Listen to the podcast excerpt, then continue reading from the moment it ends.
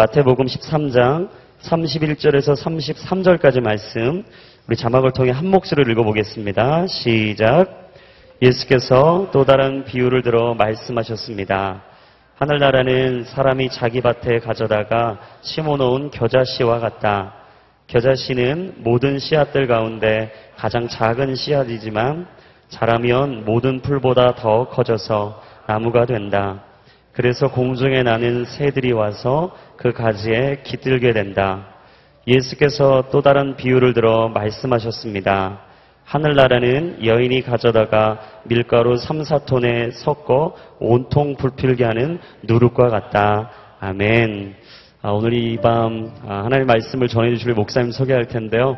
아, 비서실을 섬기고 계시고 양재 포인트 5 예배와 아, 서빙고 열린 세상자 예배를 담당하고 계시는 우리 정재료 목사님 나오실 때 우리 큰 박수로 한번 축복하도록 하겠습니다.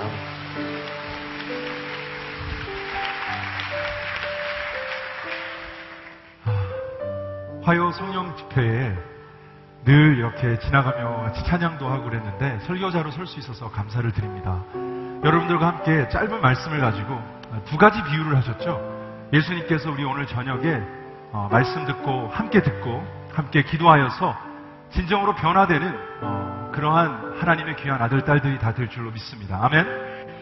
시간 함께 본문 앞에 기도하며 나갑시다. 기도합니다. 하나님 아버지 어, 늘 비유는 어, 우리에게 충격적인 어, 스토리를 남깁니다. 하나님께서 도와주셔서 오늘 설교를 전하는 자나 어, 축복의 통로죠. 설교를 듣는 자나 동일하게 주님의 음성을 듣고 화요 성령 집회에 기도의 열매를 맺게 하여 주시옵소서. 천지를 지신 하나님 아버지 말씀하소서 주의 종들이 이제 듣겠나이다. 예수님의 이름으로 기도합니다. 아멘. 아마 여기는 어, 새신자 예배랑 달리 또 기신자들이 많은 걸로 알고 있습니다. 오늘 마태복음에 나온 이 비유는 어, 사실상 겨자씨의 비유는 세 곳에 나옵니다. 마태복음, 마가복음, 누가복음 이렇게 세 번이나 나온다라는 것은 굉장히 중요하다라는 말씀이죠. 약간씩 다르지만 공통점이 있다면 어, 마태복음과 누가복음에는 이제 겨자씨의 비유가 나온 다음에 바로 잇따라서 어, 누룩에 대한 비유가 나옵니다. 그것도 특이한 것 같아요. 뭐 하나 이야기를 하시고 바로 그 다음에 뭔가를 언급할 때는 두 개가 연결이 되어 있다라고 볼 수 있죠. 같이 살펴볼 텐데요. 먼저 집중하고 싶은 것은 겨자씨입니다. 겨자씨는 작다 라고 그 당시에 인식이 되었나 봐요. 물론 뭐 생물학적으로는 더 작은 것도 있고 생태계에 어, 그런 것들이 있겠죠. 그런 거를 뭐 과학적인 이야기를 하자는 게 아니라 그냥 굉장히 일반적으로 우리가 아는 씨앗 중에 굉장히 작았고 특이하게도 모든 씨앗이 그렇지만 씨앗 대비 결과물, 곧 나무는 굉장히 더 크죠. 찾아봤더니 한 2.7km 정도 된대요. 아, 아 죄송해요. 2.7m 정도 된대요. 키가 2.7km면 안 되겠죠. 예. 2.7m 정도가 되, 된대요. 그래서 뭐 아주 크진 않아요. 뭐 나무치고는 그냥 뭐 좀 좀 괜찮은 사이즈죠. 중요한 것은 거기에 새들이 깃들 정도로 어, 사실은 이게 슈러브처럼 이렇게 그냥 어, 풀보다 좀 큰 건데 어, 그 당시에 나무가 정도 될 사이즈로 2.7m 정도로 자라나는 나무였대요. 포인트는 이거예요. 굉장히 작은 씨앗이지만 심어 놓으면 우리는 그냥 방치해 두어도 누군가가 하나님이겠죠? 그 씨앗을 키워서 언젠가는 그 나무가 되었다라는 거예요. 우리의 인생도 마찬가지예요. 우리가 노력해서 이 자리에 있는 것 같지만 하나님의 은혜와 하나님의 신비로운 손길이 아니라면 여기에 있는 사람이 누가 있겠습니까? 아멘. 그래서 이 본문은 당연한 거예요. 씨를 뿌리는 자는 예수님이고 로 말할 수 있고 그 다음에 겨자씨는 복음이겠죠. 예수님이 이 땅에 오셔서 자기 밭에다가 겨자씨 복음을 심었어요. 심구었어요. 그랬는데 어, 이 복음이 우리 마음밭에 떨어져서 세상의 밭에 떨어져서 열매를 맺기에는 좀 시간이 걸렸고 시간이 흐른 다음에 하나님의 나라 이 비유는 하나님의 나라는 그러고 시작하거든요. 하나님의 나라는 다음과 같다라는 거죠.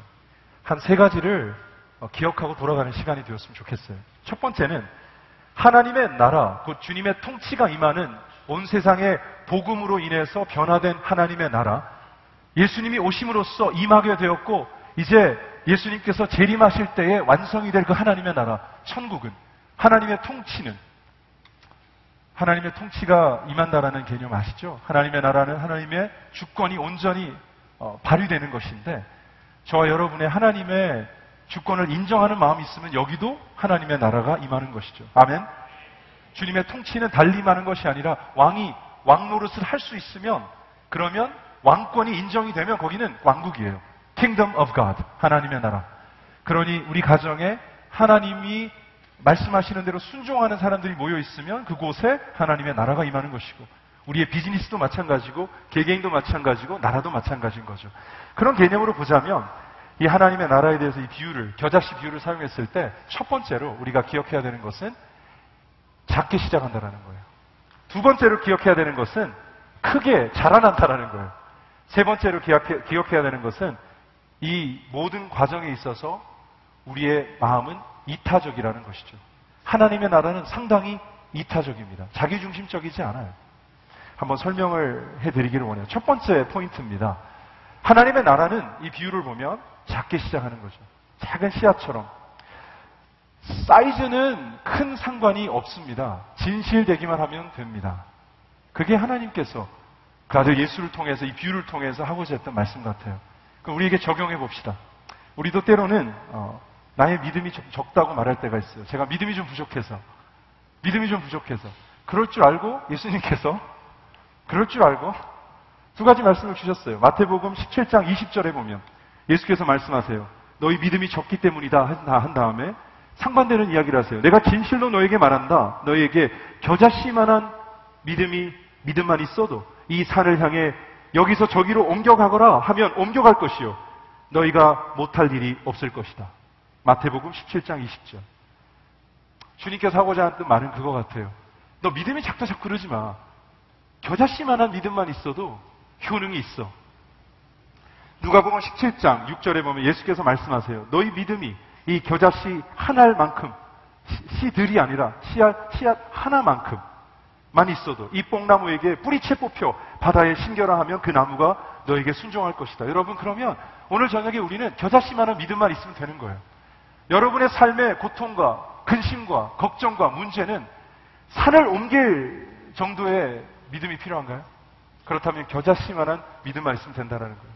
뽕나무에게 뿌리채 뽑혀 바다에 심겨라 하면 그렇게 될 거래요. 겨자씨만한 믿음만 있으면. 그러니 믿음이 작다라는 탓을 하면 안 되고 내 믿음이 진실되냐라는 것을 생각해 볼 필요가 있어요. 가짜냐 진짜냐가 문제지 씨앗의 사이즈나 규모는 상관이 없다라는 거예요. 왜냐하면 주님께서는 태양빛을 주시고 자라날 수 있는 공기와 물을 주셔서 신비롭게 키우겠다라는 거죠. 오늘 저녁에 겨자씨만한 믿음이 있습니까? 오늘 저와 여러분의 마음속에 있는 이 믿음이 진품이냐 짝퉁이냐 그것이 굉장히 중요합니다. 아무리 그럴듯해도 만약에 씨앗이 거짓이면 정말 하나님께 하나님이 보시기에 진실된 믿음이 아니라면 그래서 솔직할 필요가 있어요.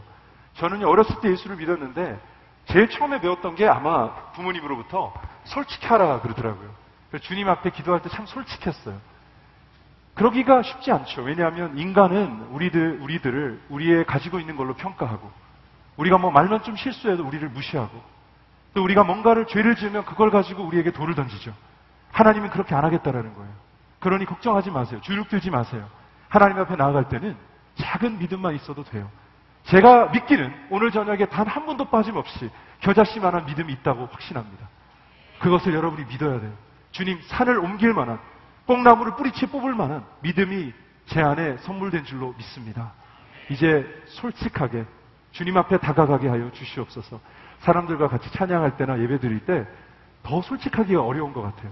때로는 우리는 남을 의식하죠. 그래서 내가 찬양하는 모습이 저기, 나, 저기 있는 저 여자분에게 어떻게 비칠까? 그런 생각 한 사람 있죠? 나만 그런가요? 어렸을 때 집회 갈 때마다 제가 안 것은 주님도 만났지만 저는 수련회 가서 어렸을 때부터 수련회를 얼마나 많이 다녔겠어요. 갈 때마다 누군가를 좋아하고 와요. 물론 그때는 사랑한다고 생각했었어요. 주로 누나. 아, 저 눈이 너무 찬양하는 모습이 아름다워. 그분에게 사랑에 빠졌는지, 예수에게 사랑에 빠졌는지 헷갈릴 정도로 그냥 갈 때마다 바뀌더라고요. 너무 악하게 보지 마세요. 돌을 내려놓으세요. 저, 저도 여러분도 솔직하기만 하면 우리 안에 불순한 이유로 그럴듯한 예배와 그럴듯한 뭐 경건과 경건의 모습, 약간 짝퉁, 심하게 말하자면 그런 게 왜 없겠어요? 아니 주님이 거짓말장이에요? 공생애 때 했던 말이 다 그거예요. 너희들은 회치 무덤이다. 그게 뭐예요? 위장됐다, 거짓이다라는 말이죠. 너희들은 겉으로는 나를 사랑하지만 주님이 그랬죠. 속으로는 나를 사랑하지 않는다. 굉장히 멀리 있다. 교회에 자주 온다고 하나님과 가까울까요? 그렇지 않아요. 저는 새신자 예배를 섬기면서 방금 예수 만난 사람이 가장 진실되다는 걸 느껴요. 굉장히 시즌되다 그러죠. 교회에 익숙해지고 교회 문화에 굉장히 적응되고 나면 이제 거의 눈 감고도 예수 믿을 수 있는 거죠. 예, 믿음은 의인은 믿음으로 산다. 보이는 것으로 살지 않는다라고 해서 눈을 감고 그저 다니는 거예요. 나는 이제 뭐 자신 있다. 나는 이 정도면 됐어. 나는 이 정도 11조 내고 나는 저 사람보단 낫잖아. 그러한 교만이 왜 없겠어요? 현대에는 바리새인이 다 없어졌을까요? 그렇지 않아요. 직업이 목사인 제가 가장 말씀을 대할 때 가식으로 대하기가 쉽다라는 거예요. 왜냐하면 설교 준비할 때만 볼 수 있고 그리고 항상 무대 위에 또 사람들의 주목을 받는 곳에 있기 때문에 하나님을 사랑하는 척하기가 가장 쉬워요. 그래서 어쩌면 가장 위험한 직업일 수도 있어요. 여러분이 하는 모든 직업도 성직일 수 있어요. 주의 영광을 위해서 바른 마음으로 진실되게 하나님 앞에 드리면. 하지만 가장 하나님이 보시기에 또 사람들이 보기에 주로 그럴듯하게 성스러운 직업도 성직이라고 하죠. 왜 이게 성직이 아니냐면 이것도 나의 영광을 위해서 내 마음대로 내가 더 인지도를 높이기 위해서 내가 더 잘 보이기 위해서 성경을 그때만 본다면 더 사악하고 더 회치 무덤이 될 수 있기 때문이에요. 사랑 여러분, 우리 깨어납시다. 나는 아닐 거야라는 그런 어떤 착각 속에서 더 이상 하루를 맞이하지 맙시다. 오늘 본문은 그렇게 말하고 있어요. 작게 시작해도 돼. 원래 그런 거예요, 하나님의 나라는. 씨앗이 너희 마음밭에 떨어지면, 혹시 여기 처음 예수 믿는 분 계세요? 한 1년 안 되신 분. 잘 들으세요. 기본이 되게 중요해요. 원래 작게 시작하는 거고, 크게 자라나는 거예요. 믿음은 안 보일 듯 안 보일 듯 해요, 처음에는. 내가 정말 모세 같은 믿음이 있는가? 원래 그런 거예요, 처음에는. 그런데 시간이 지나면서 더 커지는 거죠. 그러니 믿음의 사이즈 탓하지 말고 믿음의 뭔가요? 진실성. 이게 진품이냐 짝퉁이냐. 내가 진실되고 있냐. 어제 진실됐다고 오늘 진실된 게 아니에요. 저녁에 기도할 때 더 진실을 추구하세요. 내가 하나님 앞에 솔직하고 나의 죄를 자백할 수 있고 내가 인정할 수 있다면 우리는 빨리 되도, 되로, 되돌이킬 줄로 믿습니다. 붙잡고 올바르지 않은 길을 계속 가지 마세요. 기도한다고 되는 게 아니라 돌이켜야 돼요. 주님 앞에 잘못을 인정하고 바뀌는 그런 마음이 어, 뭐라 그럴까요? 소프트한 그러한 저녁이 되기를 축복합니다. 여러분 제가 어렸을 때 11살 때 예수님을 영접을 확실히 했어요. 제가 아까 말씀드렸던 수많은 제가 갔던 집회 중에 어떤 누나하고도 사랑에 빠졌지만 주님과 심각하게 만나버렸어요, 제가. 그래가지고 회개가 터져 나오는데 한 살부터 열 살까지 지은 죄가 굉장히 크더라고요. 그래서 땅을 치고 회개하면서 이제 집회가 끝나고 이제 마지막 날에 어 이제 라면 먹는 시간이 있어요. 이민교회 미국에서 자라났는데 이민교회도 뭐 다 라면을 다 수입해 와서 그게 하이라이트예요, 하이라이트. 네, 하이라이트. 그래서 예배 다 끝났죠. 이제 기도 시간도 오래 가졌죠. 이제 뭐 입신할 사람 하고 방언할 사람 하고 다 끝났어요. 그리고 나머지 다 지친 모습으로 이제 목이 다 쉬어서 있는데 그때 주님을 만난 저는 여기서 만족이 안 되는 거예요. 그래서 텐트를 치자 그랬어요. 친구 하나한테 텐트를 치자 그랬더니 친구 한 명을 더 데려오는 거예요. 우리 삼총사가 텐트 안에 들어가서 야외에서 밤을 새서 기도한 적이 있어요. 우리는 딱 한 가지만 했어요. 회개 기도를 했던 것 같아요. 11살과 12살과 13살이 함께 손잡고 열심히 세 남자가 기도를 부르짖는데 가관이었어요. 새벽 4시 정도 되니까 목이 다 쉬어버렸어요. 한 인간의 인생에 있어서 그 정도 회개가 한번 터져 나와야 살맛이 나는 것 같아요. 회개를 뭐 시간 재고하나요? 여러분 그렇게 해요? 오늘 30분만 회개하고 갈게요. 아주 그냥, 단순하고 짧고 굵게. 물론 그렇게 해도 되지만 11살 때 나의 죄를 위하여 죽으신 죄 없는 예수님을 생각할 때 통곡이 나는 거예요. 고무줄 자른 거, 뭐 어렸을 때 돌아다니면서 사탕 훔친 거, 아이스케키 여러 가지 어렸을 때부터 했던 여러 activity들이 회개가 터져 나오면서 엄청나게 회개했다는 거 아니에요.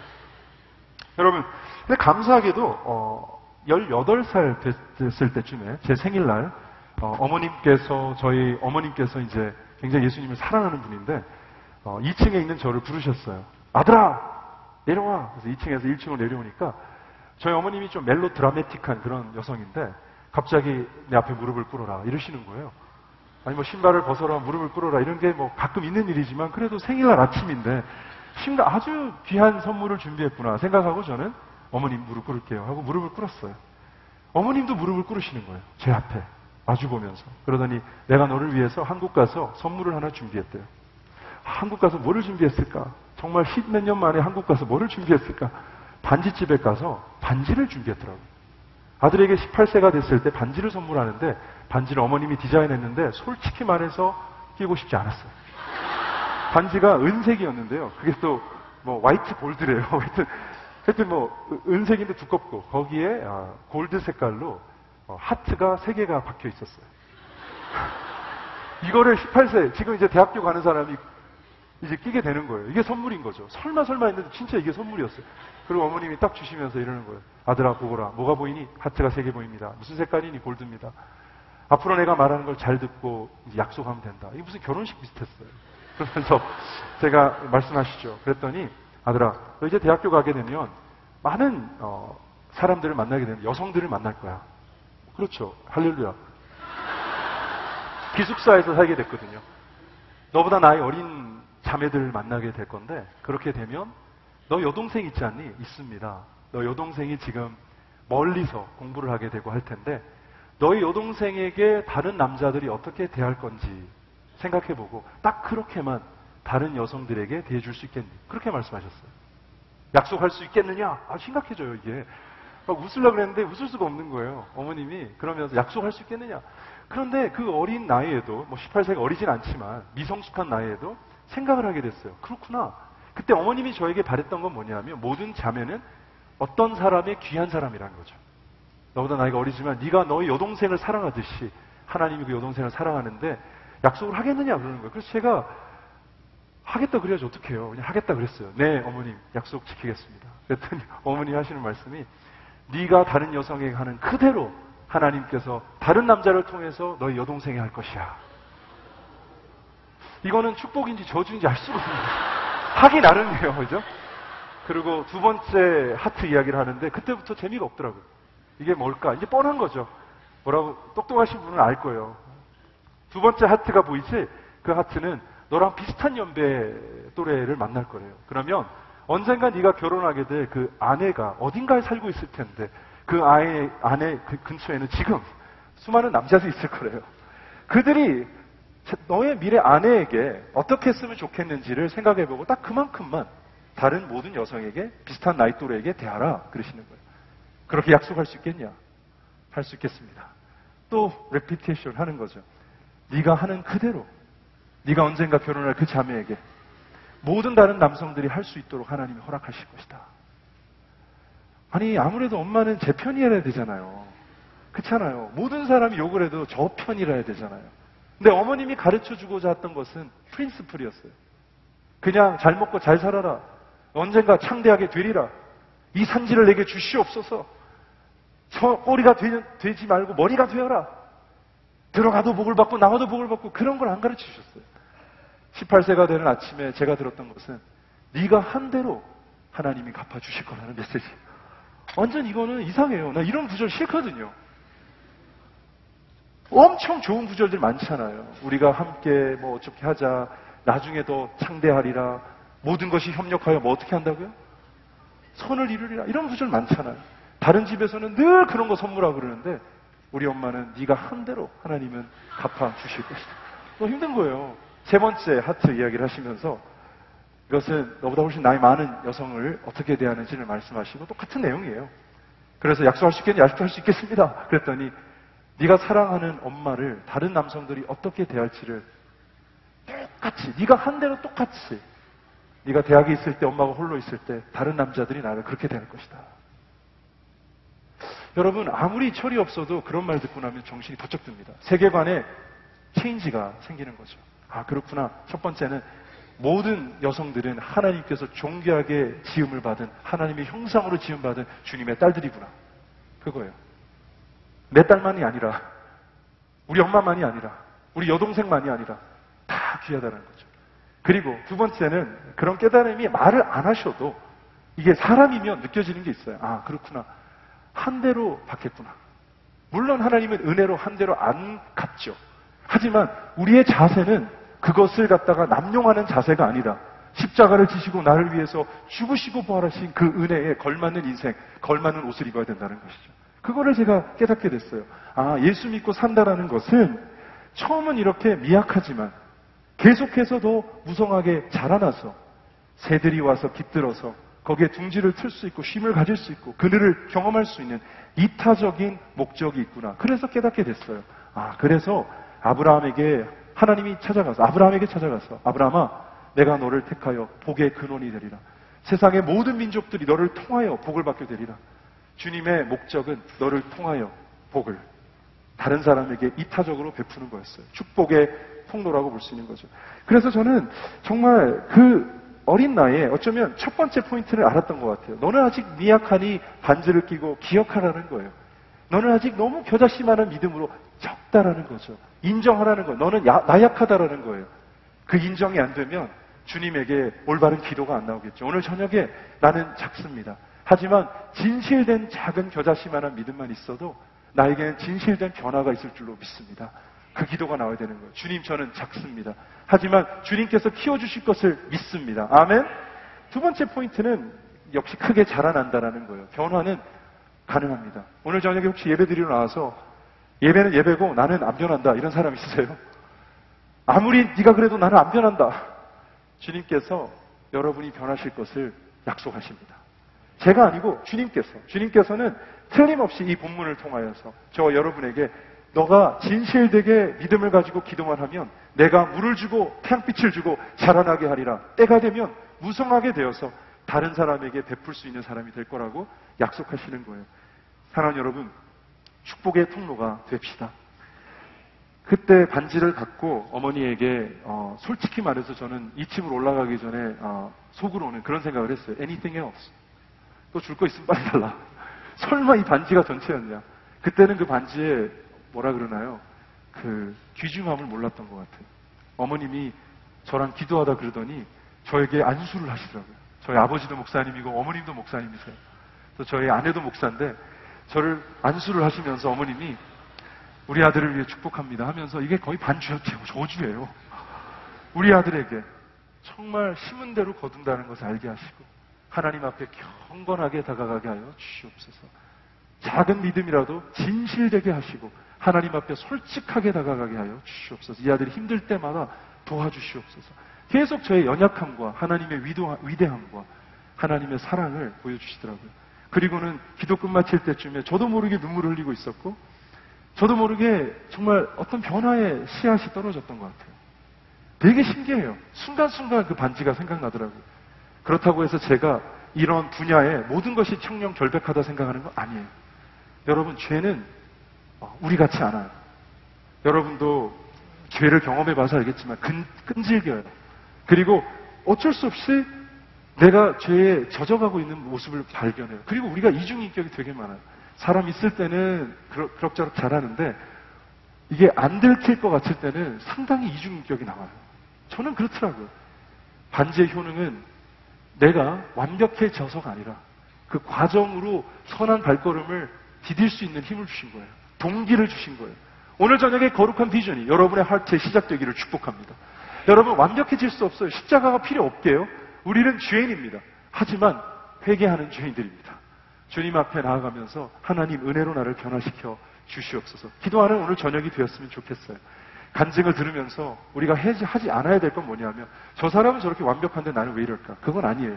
제가 오늘 하는 모든 스토리는 여러분에게 저를 좀 소개하고 싶기도 하고 그리고 함께 struggle을 하면서 이 고통과 고난같이 동기부여가 전혀 안 되는 이 삶 가운데 우리의 자신을 주님께 드리자는 것이죠. 아멘? 그래서 작게 시작합니다. 하지만 겨자씨처럼 우리의 믿음도 하나님의 나라의 임함도 정말 크게 자라날 줄로 믿습니다.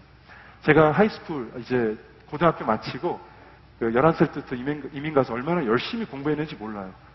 솔직히 부모가 고생을 하- 하고 뭐 타국에 가서 영어도 안 되는데 가게 운영하시는 거 보면 정말 뭐 양심의 가책이 들더라고요. 내가 속썩이면 안 되겠다. 그래서 교회 집 학교 교회 집 학교 이렇게 돌아다녔어요. 그 노란 차 있죠 노란 버스 그거 타고 학교 끝나면 와서 가게로 가서 거기서 뒤에서 뭐 이렇게 엄마 아빠 가게 뒤 뒤에 그 재고들이 있는 방에서 라면 끓여 먹고 거기서 숙제하고 그리고 집으로 같이 퇴근 후에 가고 그랬었어요. 제 어린 시절은 집 학교 교회 집 학교 교회 어쩔 수 없는 거죠. 차가 없으면 어디 돌아다닐 수도 없고 뭐 여기처럼 지하철이 있는 것도 아니고 샌프란시스코에서 한 1시간 떨어진 곳에서 컸거든요. 시골이에요, 시골. 뒤에 소들밖에 없어요. 시골입니다. 밖에 나가면 한 20km 사람이 없어요. 그냥 한쪽으로는. 한쪽으로는 사람이 있는데 차들이 주로 다니죠. 할 것도 없고 영어도 안 되고 그러면서 교회를 만나서 저는 예수를 영접한 거예요. 삶의 이유죠. 그런데 신기하게도 그 반지를 받고 저에게는 변화가 일어나기 시작합니다. 작아서 처음엔 안 보였어요. 이게 무슨 변화인가? 솔직히 되게 시니클했어요. 이게 무슨 효능이 있을까? 끼기는 꼈지만 아무것도 아닐 것 같아. 그랬는데 한 번은 이제 어, 이제 공부 열심히 했으니까 대학에 어느 대학이나 하여튼 붙었어요. 붙는 게 중요한 거예요. 그리고 이제는 남은 몇 개월 동안에는 이제 좀 자유로워진 거죠. 어머님 아버님도 좀 어, 안심을 하시고 제가 평소에 절대 하면 안 되는 것들을 이제 해도 된다 그러시더라고요. 그 중에 하나가 댄스 파티였어요. 저는 처음으로 진짜 미국에서 자라나면서 댄스 파티를 전혀 못 가는 그런 희귀종이에요. 그렇지만 이제 대학에 붙었고 뭐 여러 가지 환경상 어머니 아버지가 좀 여유가 생긴 것 같아요. 그래서 아들아 그러면 가라 그러는 거예요. 흔쾌히 제가 기도 엄청 하고 물어봤거든요. 그랬더니 성적표도 막 가져가고 그래가지고 어머니 댄스 파티 한 번만 갑시다. 이것도 추억인데. 근데 진짜 하나님의 영이 임했나 봐요. 어머님이 갑자기 가라는 거예요. 그래서 이제 어, 너무 기분이 좋았고 이제 믿음의 남자는 뭐 합니까? 그런 상황에서 기회가 주어졌을 때 어떡한다? 기도한다. 기도하는 거예요. 이 시간에 기도하고 하나님께 나아갔더니 이제 학교에 딱 갔더니 이제 그막그 체육관 있고 옆에 이렇게 그 옷, 그 창고 같은 거 있죠. 옷, 옷 열어서 라커룸이 있어요. 라커. 라커 그쪽에서 손 이렇게 소문이 막 들리는데 어, 어떤 자매가 저랑 같이 댄스 파티 가고 싶어 한다는 소문이 들리는 거예요. 놀라운 소문이죠. 그래서 수소문을 해봤더니 어떤 일본에서 한 6개월 전에 어학연수차 어, 미국에 온 어, 어, 실명은 밝히지 않을게요. 자매님이 온 거예요. 근데 저랑 같이 가고 싶다는 것을 소식을 듣고 제가 컨펌을 해봤더니 진짜인 거예요. 할렐루야 아멘. 그래서 집에 와서 너무 기뻤어요. 너무 아름다운 자매였거든요. 그래서 집에 와서 키티하면서 하나님 진짜 하나님 믿을만 합니다. 너무 행복해요. 그러고 이제 잠이 들었어요. 그 다음날 학교를 갔는데 여러분 그런 거 아세요? 예수 잘 믿으면 덤으로 오는 축복이 있어요. 또 소문이 들리는데 이번에는 어, 이번에는 반 어, 아빠는 이태리, 엄마는 중국. 저랑 한 5년째 아는 자매가 있는데 제가 바이올린을 좀 하거든요. 오케스트라에 또 어, 베이스를 하시는 자매가 저랑 같이 댄스 파티에 가고 싶다라는 거예요. 얼마나 좋아요. 할렐루야 아멘. 그리고 일찍 예수 믿길 잘했다라는 생각을 가지고 어, 그리고 집으로 갔어요. 얼마나 또 아름다운 자매인지 몰라요. 하나님 앞에 가서 또 큐티할 맛이 나더라고요, 그날따라. 그리고 기도하는데, 하나님으로 기도하고 또 학교를 갔죠. 그런데 여러분, 세상에 이럴 수가 있나요? 또 소문이 들리는데, 또 다른 자매 한 분이 저랑 같이 댄스 파티를 가고 싶다 하는데, 이분은 누구냐? 한 2, 3개월 전에 어, 필리핀에서 엄마와 함께 이민 오신 분이에요. 저를 위하여. 저를 위한이 아니지만, 하여튼, 미국으로 이민을 오신 거예요. 그래서 우리 학교 오게 됐고, 그 학교에 다니는데 소문에 의하면 친구, 내 친구를 통해서 저에게 들리는 게 저랑 같이 댄스 파티를 가기를 원한다는 거죠. 믿음의 남자는 뭐합니까? 이런 시츄에이션에서. 할렐루야 아멘 하고 기도하는 거예요. 그래서 주님 앞에 나가서 기도를 했어요. 기도를 하면서 하나님께 그랬죠. 하나님, 참 고민에 빠져 있습니다. 행복한 고민에. 예수 믿기 잘했습니다. 하나님 아버지, 그런데 한 명만 데려갈 수 있으니 하나님께서 도와주시옵소서. 누구를 데려갈까요? 하나님께서 좀 한참 계시다가 저에게 마치 이런 말을 하시는 것 같았어요. 필리핀. 육, 육성은 아니었어요, 육성은. 육성은 아닌데, 마음속에 우레와 같은 그 소리가 들리는 거예요. 필리핀. 네. 그래서 제가 그녀를 찾아가서 당당하게 저도 가기를 원합니다. 라고 말을 했고, 우리가 약속을 했어요. 2주 후에 이제 댄스 파티가 있고, 저의 생애 처음으로 댄스 파티를 가는 거예요. 턱시도 입고, 4층짜리 배 타고 샌프란시스코에서 이제 돌아다니는 거예요. 그 야경을 보면서 너무 좋은 거예요. 그래서 너무너무 기뻤는데 그것도 잠깐 제가 깨닫게 된 것은 제가 춤을 못 추는 거예요.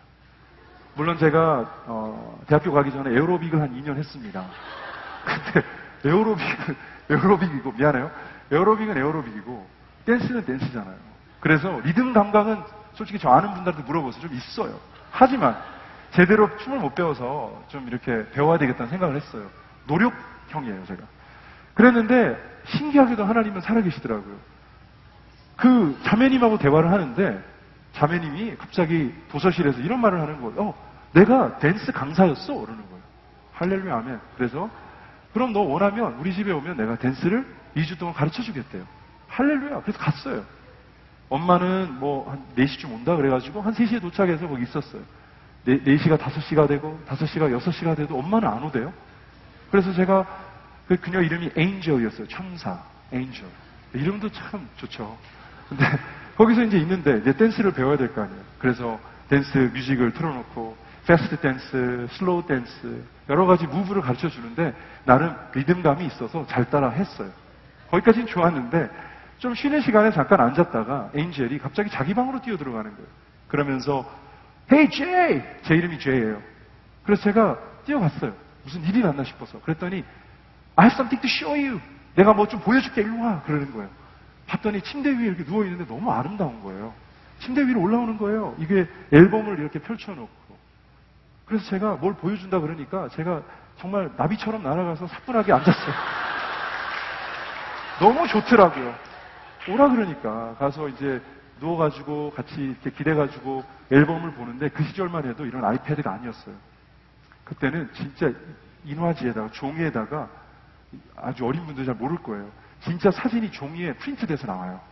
그거를 책 같은 데 넣어가지고 이렇게 들시면서 봐야 되는 앨범이라는 게 있었는데 그 시절에 제가 같이 앨범을 보는데요. 사진 한장한 장이 다 그가 수영복을 입고 찍은 사진들인 거예요. 알고 봤더니 그녀는 필리핀의 수영복 모델도 했더라고요.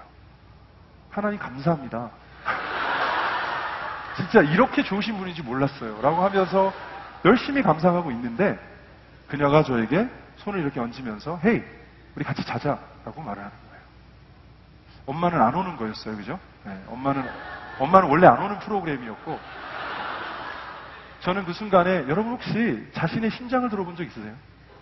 자신의 심장 소리가 청진기를 대지 않았는데도 엄청나게 크게 들리면서 뚝뚝 뚝뚝 너무너무 어떻게 할지를 모르겠더라고요. 제가 느껴보지 않은 태어나서 남자로서 느껴보지 않은 그 심장 박동 느끼면서 저는 뭔가에 끌리듯이 기분이 이상하더라고요. 그런데 또 한 가지 처음으로 느꼈던 것은 제가 태어나서 예수님 믿고 처음으로 느꼈던 감정이에요. 내가 예수 괜히 믿었지. 예수 믿은 것을 후회하기 시작합니다. 그 침대 위에서 저는 아 내가 대학교 가고 믿을 걸. 내가 왜 어린 나이에 믿어가지고 예수 좋다는 게 뭐야? 여러 가지 음성이 들리는 거죠 제 머릿속에. 예수 좋다는 게 뭐야? 예수님의 십자가의 보혈의 피는 모든 죄를 덮다고 덮는다고 하지. 사실은 예수님 좋은 게 뭐예요? 우리 종교가 좋은 게 매력이 뭐예요? 죄를 아무리 지어도 주님께서 용서해 주시잖아요. 아멘? 침대에서 자꾸 그 생각만 나는 거예요. 보일의 피. 이렇게 나는 괜찮은데, 나는 감당할 수 있는데, 이러면서 생각하고 있는데, 제일 듣기 싫은 소리가 들렸어요. 하나님의 음성이 왜 그때 들립니까? 갑자기 제 마음속에 아들아 라고 하는 음성이 들립니다. 제 마음속에 참 듣기 싫었어요. 왜 이 시점에? 한 두 시간 후에 저를 불러도 좋잖아요. 아들아! 라고 말을 하는 거예요. 벌떡 일어났어요. 하나님의 음성을 들으면 오늘 저녁에 벌떡 일어나게 될 줄로 믿습니다. 벌떡 일어나서 저도 모르게 저의 그 믿음은 너무 작아요. 근데 그 음성은 그 제 믿음을 키우는 듯 했어요. 그러면서 벌떡 일어나서 거실로 가서 거기에 소파에 이렇게 딱 붙어 있었죠. 엔젤은 나와서 귀신을 보는 듯한 눈빛으로 저를 바라보며 너 지금 뭐하니? 그러더라고요. 제가 처음으로 입 밖으로 뱉었던 어, 말은 엔젤, 하나님은 당신을 사랑합니다. 였어요. 여러분, 이거는 절대로 하면 안 되는 말이에요. 데이트를 하고 싶으면 하면 안 되는 말이에요. 거의 찬물이 쫙 그러면서 그녀는 더 황당한 눈빛으로 저를 바라보더라고요. 제가 그랬어요. 하나님은 너를 사랑하고 귀하게 보는 주님의 딸이야. 나도 그렇고 하나님의 아들이지. 나 집에 갈 테니까 나중에 전화하자. 그러고 갔어요. 나가면서 멋있게 정말 차를 몰고 저 똥차였지만 하여튼 그걸 몰고 집으로 갈 수 있으면 얼마나 좋겠어요. 저는 그러지 못했어요. 겨자씨만은 믿음이라 작아서 키를 돌리고 집으로 가는데 몇 번 유턴하고 싶었어요. 한 다섯 번인가 여섯 번 유턴하고 싶었고 신호등 걸릴 때마다 주님의 뜻인가 싶었고 그리고 이유도 없이 눈물이 나는 거예요. 아 이거는 은혜 받았을 때 눈물하고 사뭇 다른 이 굉장히 이상한 눈물이에요. 막 서러운 거예요, 그냥. 괜히 믿었어. 뭐 이런 뭐 이런 느낌이에요. 막 울면서 집에 가서 집에 한 15분 거리인데 가가지고 계속 울었어요. 한 시간 울었던 것 같아요. 너무 억울한 거예요. 괜히 예수 일찍 믿어가지고 이렇게 손해를 본다. 이러면서 웅 울고 있는데 엄마 들어오고 뭐 굉장히 희- 희한했어요. 그리고 난 후에 저는 어, 그 소파에서 집에서 우는데 하나님의 또 다른 터치를 느꼈어요. 하나님께서 이렇게 안아주시고 아들아 괜찮아. 내가 너와 항상 함께한다. 정말 특이하게도 가장 좌절되고 실망되고 어렵고 힘들 때 하나님은 겨자씨만한 믿음을 힘을 실어 주시더라고요. 역시 내가 아니라 주님이었어요. 주님이 나를 붙잡아 주시고 그리고 뭐 그녀가 안 가기로 결정하면 어쩔 수 없지. 내가 봐도 내가 미친놈이야. 그렇게 생각하고 있었어요. 그런데 하루 있다가 전화가 왔어요. 아무 일이 없었던 것처럼. 그래서 저도 아무 일이 없었던 것처럼 우리 계속 그 댄스 파티 가는 거지? 라고 물어보고 어, of course 당연하다. 그러고는 가게 됐어요. 그때까지 자주 만나지 못했지만 학교에서 인사하고 댄스 파티가 돼서 제가 생각해도 정말 멋진 턱시토를 입- 턱시로를 입고 그 배에서 만났어요. 여러분 그거 아세요? 지하에 가면은 하는 음악이 나와요. 엄청 좋습니다. 박진감 있는 음악이 그대로 나오는 거예요. 밑에는 댄스 하는 데고요. 지하는 1층은 밥 먹는 데고 2층은 이제 간식 먹고 이렇게 하는 데고 옥상은 그야말로 성공한 사람들이 올라가서 뽀뽀하는 데예요. 야경을 바라보면서 이게 순서가 있습니다. 모든 거에는. 그래서 지하 1층부터 시작해서 하나하나 밟으면서 엔젤하고 같이 올라갔죠. 젊음을 만끽하는 거예요. 그래서 지하 1층, 뭐 1층, 2층, 이제 옥상에 올라갈 제가 생각보다 제 친구 남성들보다 훨씬 빨리 옥상을 점령하게 되었죠. 그래서 이제 올라갔어요. 손잡고 이제 올라가서 지금도 너무 생생하게 그날 저녁이 기억나요. 퍼펙트였어요. 밤이. 그런 밤 있죠. 온도가 딱 맞아. 턱시를 입어도 춥지도 않고 덥지도 않는. 이거는 뭐 하기 좋은 날? 하여튼 너무 좋은 날이었어요.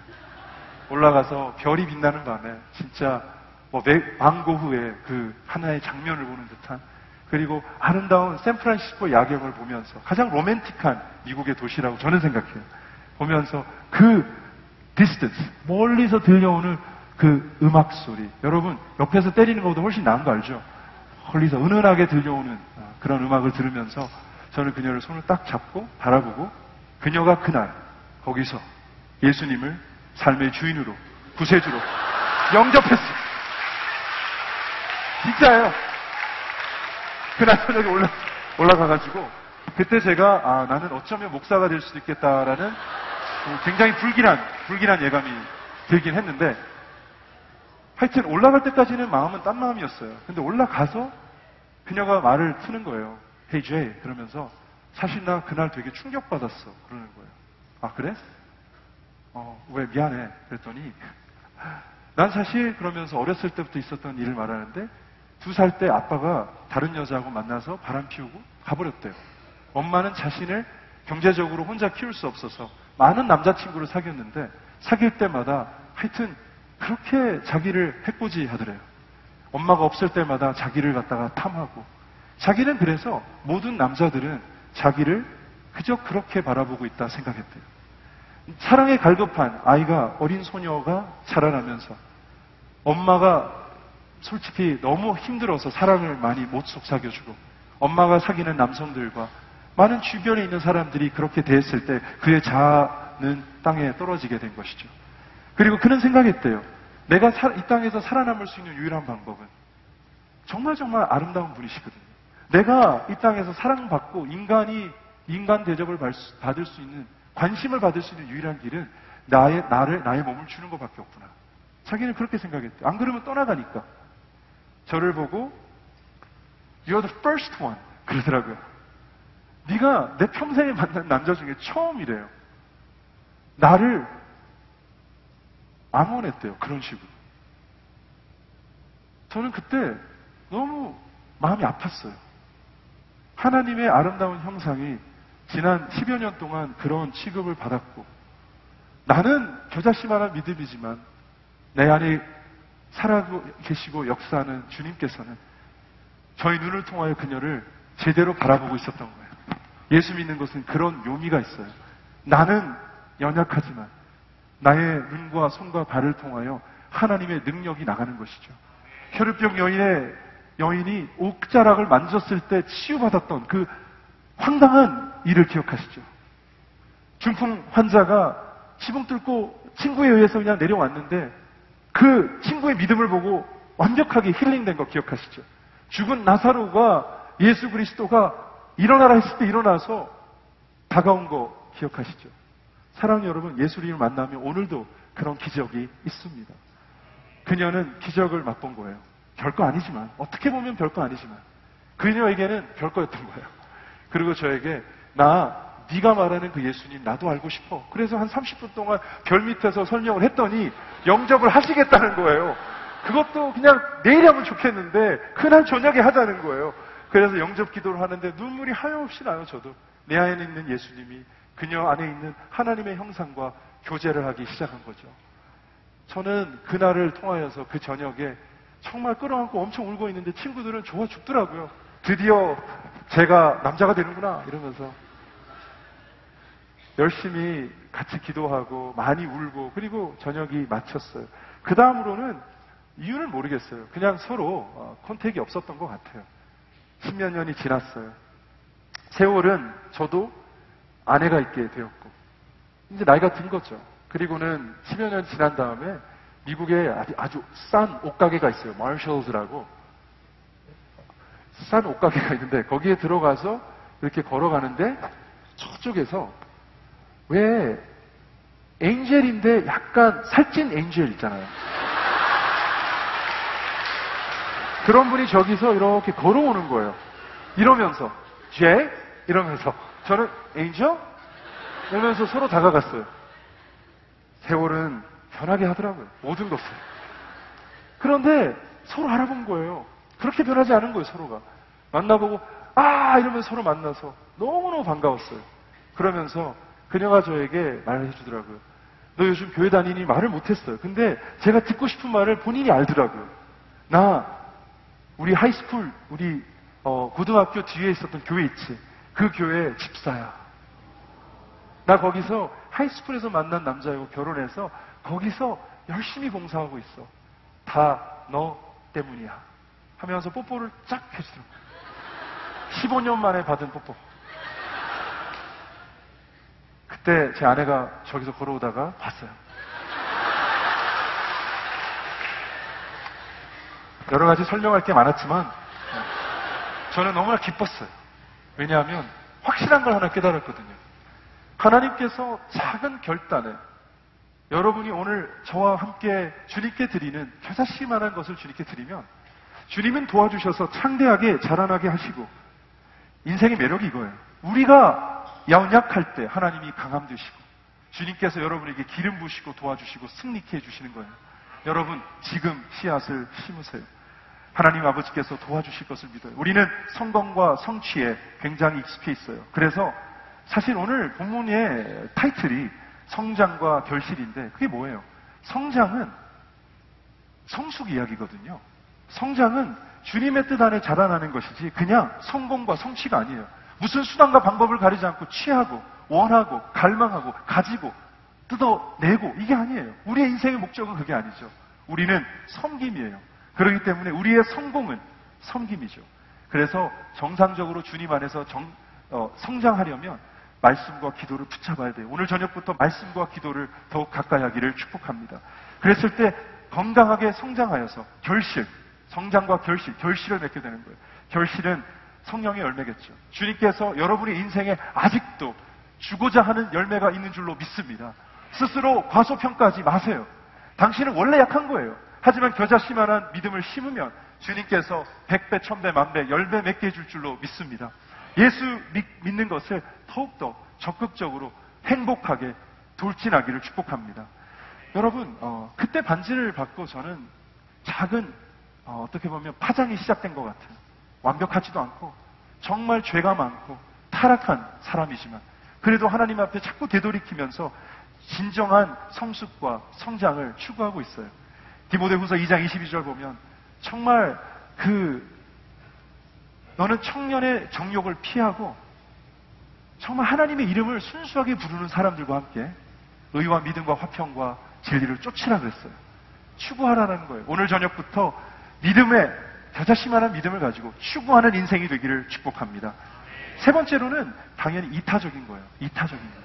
저와 여러분은 축복의 통로가 되기 위해서 지음을 받았습니다. 그거보다 맛있는 인생은 없어요. 가장 아름다운 그리고 맛있는 인생은 나의 선택 때문에 다른 사람이 정말 하나님을 만나고 진정한 변화가 있고 존귀하다 여김을 받고 성- 정말 아름답게 칭함을 받는 것이죠.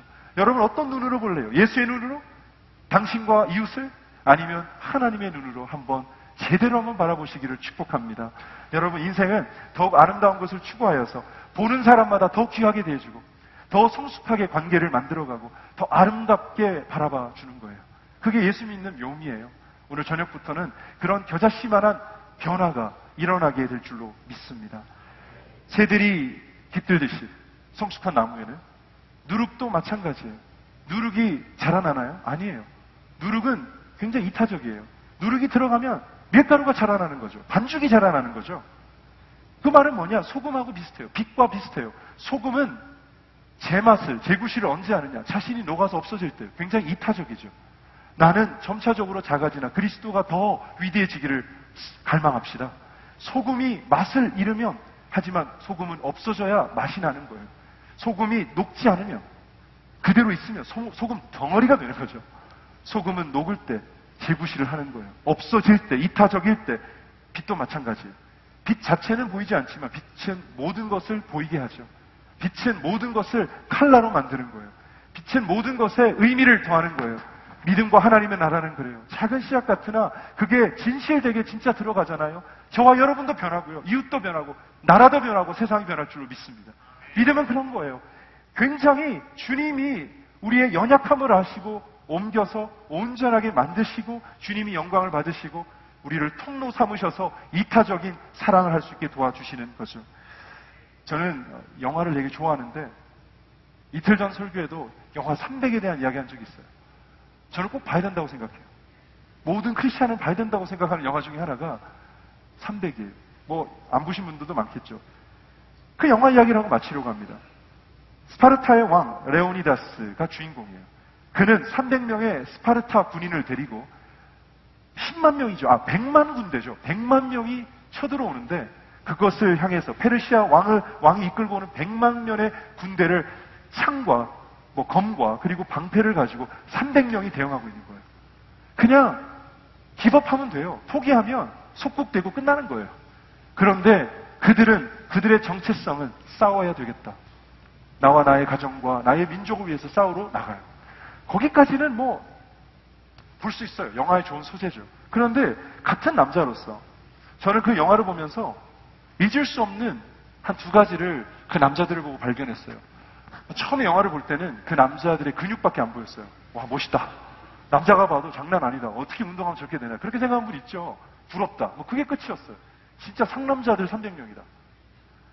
그런데 제가 받았던 그 감동은 그게 1차원적인 감동이었어요.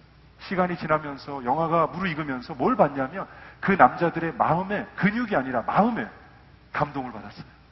두 가지죠. 크게 나누면 죽을 죽- 누구도 죽기는 싫은데 왜 죽음을 감수하고 그 전쟁터에 나갔어야 했는가? 그거예요. 같은 남자지만 너무 다른 거예요. 내가 아무리 근육은 만들 수 있어도 죽으라고 운동하면 되겠지만 저거는 어떻게 가지가 궁금한 거죠.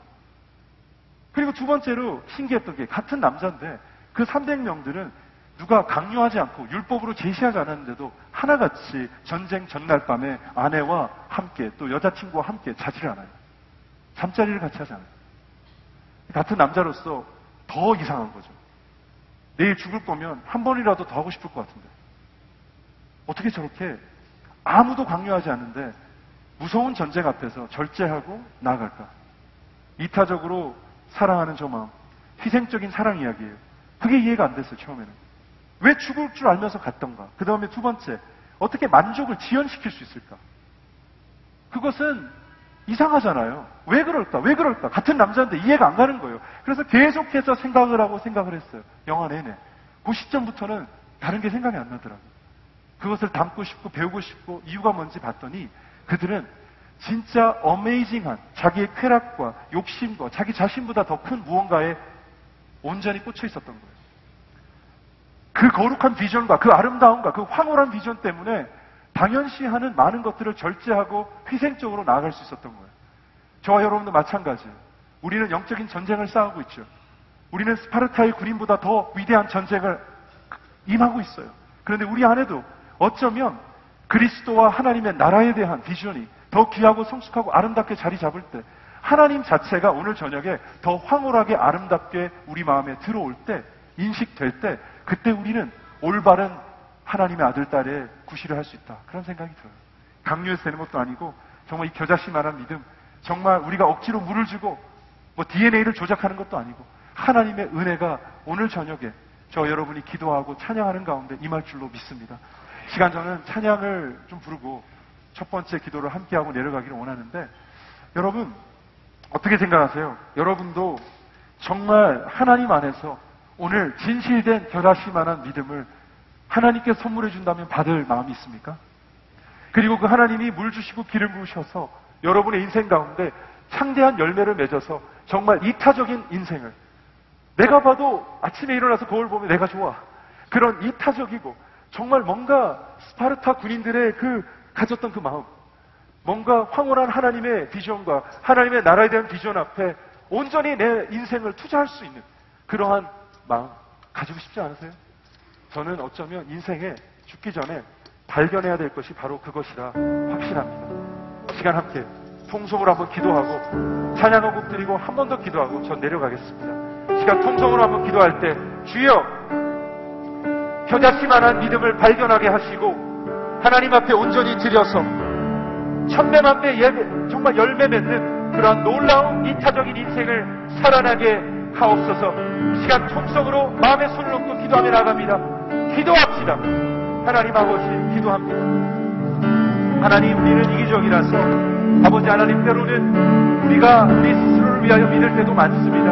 하나님 이기적이고 어쩔 때는 나의 마음을 욕심을 주체할 수가 없습니다. 아버지 하나님 우리는 죄를 반복합니다. 하나님 아버지 우리는 모두 다 죄인입니다. 아버지 하나님 아름다운 눈빛을 가지지 않습니다. 또 귀하게 성숙하게 아름답게 나가지 않습니다. 하나님 우리는 이기적으로 주님을 믿습니다. 하지만 오늘 저녁에는 예수 그리스도의 음성을 듣고 성령의 인치심을 받기를 원합니다. 주여 이 시간 우리의 영혼 속에 임하여 주시옵소서. 주여 우리를 탑시하여 주시옵소서. 너는 내 것이라 하여 주시옵소서. 아름다운 것을 추구하고 추구하고 나아갈 수 있도록 주여 하나님 아버지 성령으로 우리의 영혼을 꽉 붙잡아 주시옵소서. 우리는 연약합니다. 우리를 붙잡아 주시고 우리는 정말로 이기적입니다. 하나님 아버지 새로운 마음을 허락하소서. 주여 이 시간 성령으로 운영하여 주시옵소서. 나의 앞길을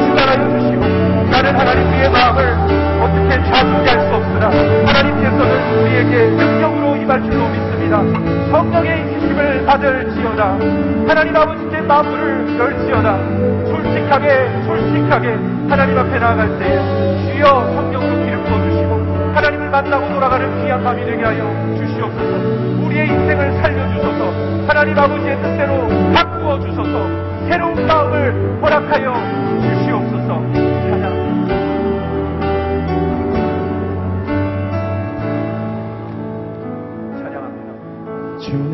말씀하시면 내가 나가리라.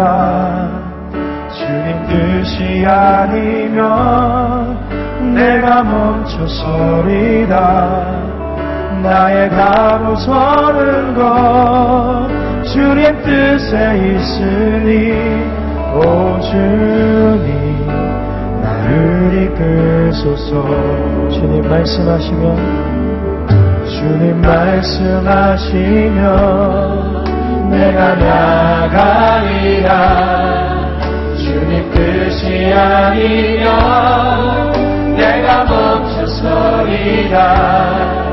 나의 가고 서는 것 주님 뜻에 있으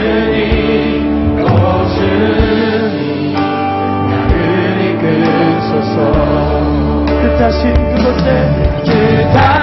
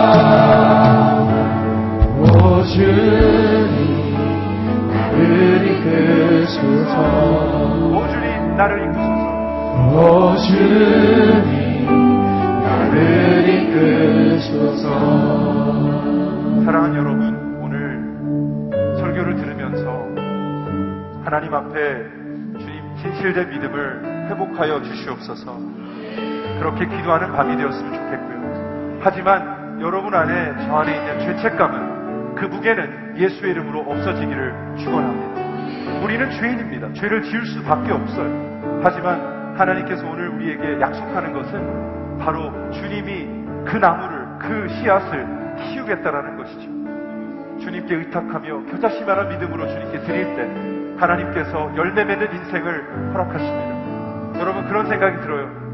정말 우리는 죄를 지을 수밖에 없지만 어떤 거룩한 비전에 사로잡히면 그 순간만큼은 더 아름답고 좋은 게 있기 때문에 그것을 포기할 수 있는 거예요. 우리가 무슨 수로 죄를 멀리 합니까? 재밌는데 더 아름답고 재밌는 것이 하나님의 나라입니다. 그것을 붙잡고 깨닫고 하나님의 그 감동, 한 영혼이 정말 자신의 가치를 깨닫고 주님을 꽉 붙잡는 그것을 바라보는 기쁨이 얼마나 놀라운지 깨닫고 돌아가는 저녁이 되기를 원합니다. 시간 다시 한번 통성으로 기도할 때 하나님 나에게 임하여 주셔서 주님을 믿고 따르게 하여 주시옵소서 내 인생을 솔직하게 맡기게 하옵소서 기도합니다. 기도합시다. 하나님 아버지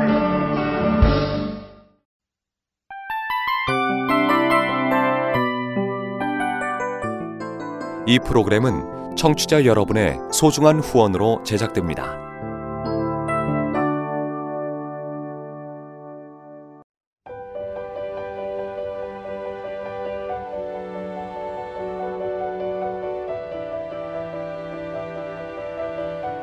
세상에는 수많은 교회들이 있지만 더 깊이 있는 말씀 강해를 찾기 위해 크기로만 교회를 선정하지 않습니다. 보다 좋은 영적 콘텐츠를 더 많이 나누기 위해 방송비를 받지 않습니다. 1년 365일 복음만 전하고 싶어서 우리는 광고를 하지 않습니다. 온누리의 복음을 땅끝까지 CGN TV와 함께 땅끝 선교사가 되주세요.